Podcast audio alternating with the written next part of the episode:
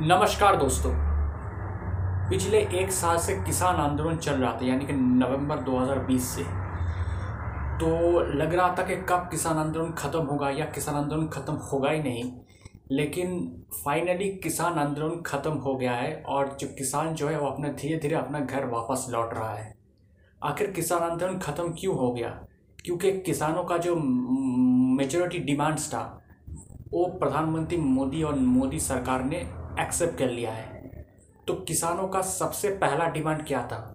कि जो तीन कृषि बिल जो मोदी सरकार ने पास कराया था एक साल पहले, उस बिल को वापस लेना पड़ेगा क्योंकि अगर वो बिल पास हो जाता है तो उनके लिए बहुत नुकसान होगा।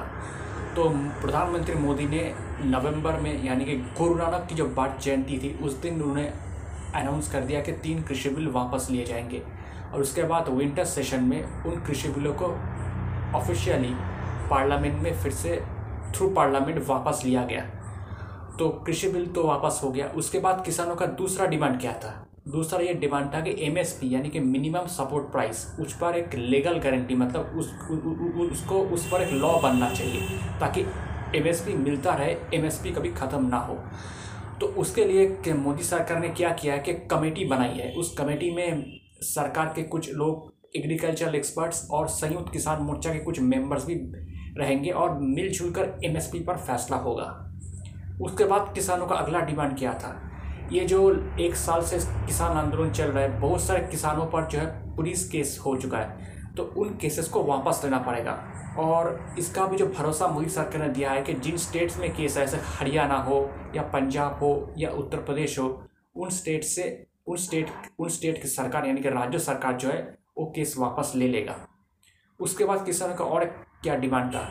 कि एक साल के जो, एक साल में, एक साल के थ्रू जो आंदोलन चल रहा था, उनमें बहुत सारे किसानों की मौत हो गई है। तो उन परिवारों को कंपनसेशन मिलना चाहिए, यानी कि मुआवजा मिलना चाहिए। तो ये, इस बारे में मोदी सरकार का कहना है कि जो हरियाणा की सरकार है उत्तर प्रदेश की सरकार है, पंजाब की सरकार है, यानी कि स्टेट गवर्नमेंट्स है वो मुआवजा दे देगा, और ऑलरेडी पंजाब सरकार ने तो मुआवजा देना शुरू कर दिया है। तो इस मुद्दे पर भी सहमति बन गई है। उसके बाद और एक मुद्दा था किसानों का स्टबल बर्निंग को लेकर। और स्टबल बर्निंग को लेकर यह था कि अगर स्टबल बर्निंग हो, जो होता है उसके थ्रू मैंने किसानों के खिलाफ केस हो जाता है। और तो सरकार ने कहा कि स्टबल बर्निंग अगर होता है तो किसान जो है उनके खिलाफ कोई केस लागू नहीं होगा। जो भी केसेस है वो भी वापस लिए जाएँगे। तो ऑलमोस्ट सारे डिमांड जो था वो किसानों का फुलफिल हो गया। और एक भी डिमांड था किसानों का, वो है जो अजय मिश्रा है, जो केंद्रीय मंत्री है, उनके बेटे अजय आशीष मिश्रा अभी जेल में है।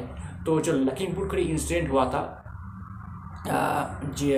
अजय मिश्रा के बेटे पर आरोप था कि उन्होंने गाड़ी से किसानों को कुचल दिया था।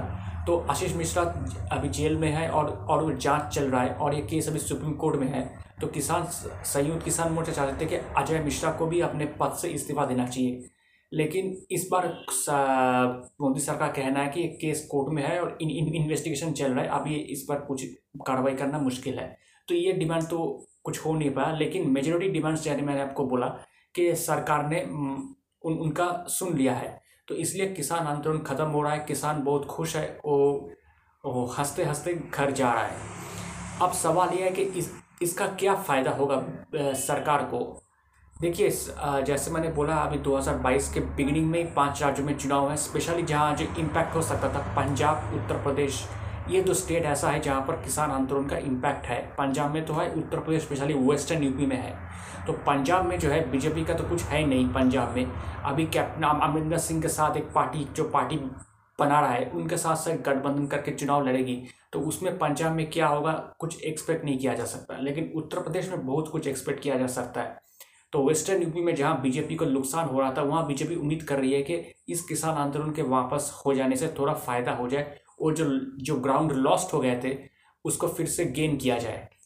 तो ये उम्मीद है बीजेपी को और थोड़ा राहत की सांस भी ली है क्योंकि किसान आंदोलन अगर चलता और उसके बीच चुनाव होता तो एक नेगेटिव इम्पैक्ट होता बीजेपी पर कि ये देखो किसान आंदोलन कर रहे हैं बीजेपी किसान विरोधी पार्टी है। तो ये सब ठप्पा नहीं लगेगा। तो बीजेपी उम्मीद कर रही है कि उनको इस बार फ़ायदा होगा। उत्तराखंड में भी होगा उत्तर प्रदेश में भी होगा। अगर पंजाब में कुछ हो जाए तो ये चमत्कारी होगा।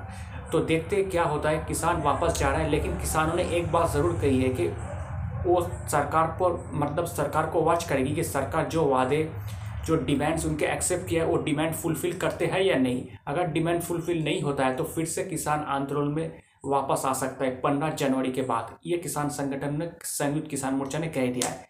तो अब देखना पड़ेगा सरकार अपना डिमांड्स फुलफिल करता है या नहीं, और सरकार को इसका कोई पॉलिटिकल फ़ायदा किसान क्या सरकार के पक्ष में कुछ करता है मतलब वोट देता है इस चुनाव में, उत्तर प्रदेश हो या पंजाब में, ये भी देखना पड़ेगा। दोस्तों, मेरा नाम प्रियोव्रत गांगुली है। मैं एक राजनीतिक विश्लेषक हूँ। तो आपको मेरा पॉलिटिकल एनालिसिस कैसा लग रहा है? अगर आप मुझे, मेरे एनालिसिस के बारे में या मुझे कोई का कमेंट करना चाहते, कोई मैसेज सेंड करना चाहते तो आप मुझे ईमेल कर सकते हैं। मेरा ईमेल आईडी आप देखना, मेरे प्रोफ़ाइल पर है Mishti man nine at the rate of G mail dot com Mishti man M I S T I M double A N nine at the rate of G mail dot com शुक्रिया।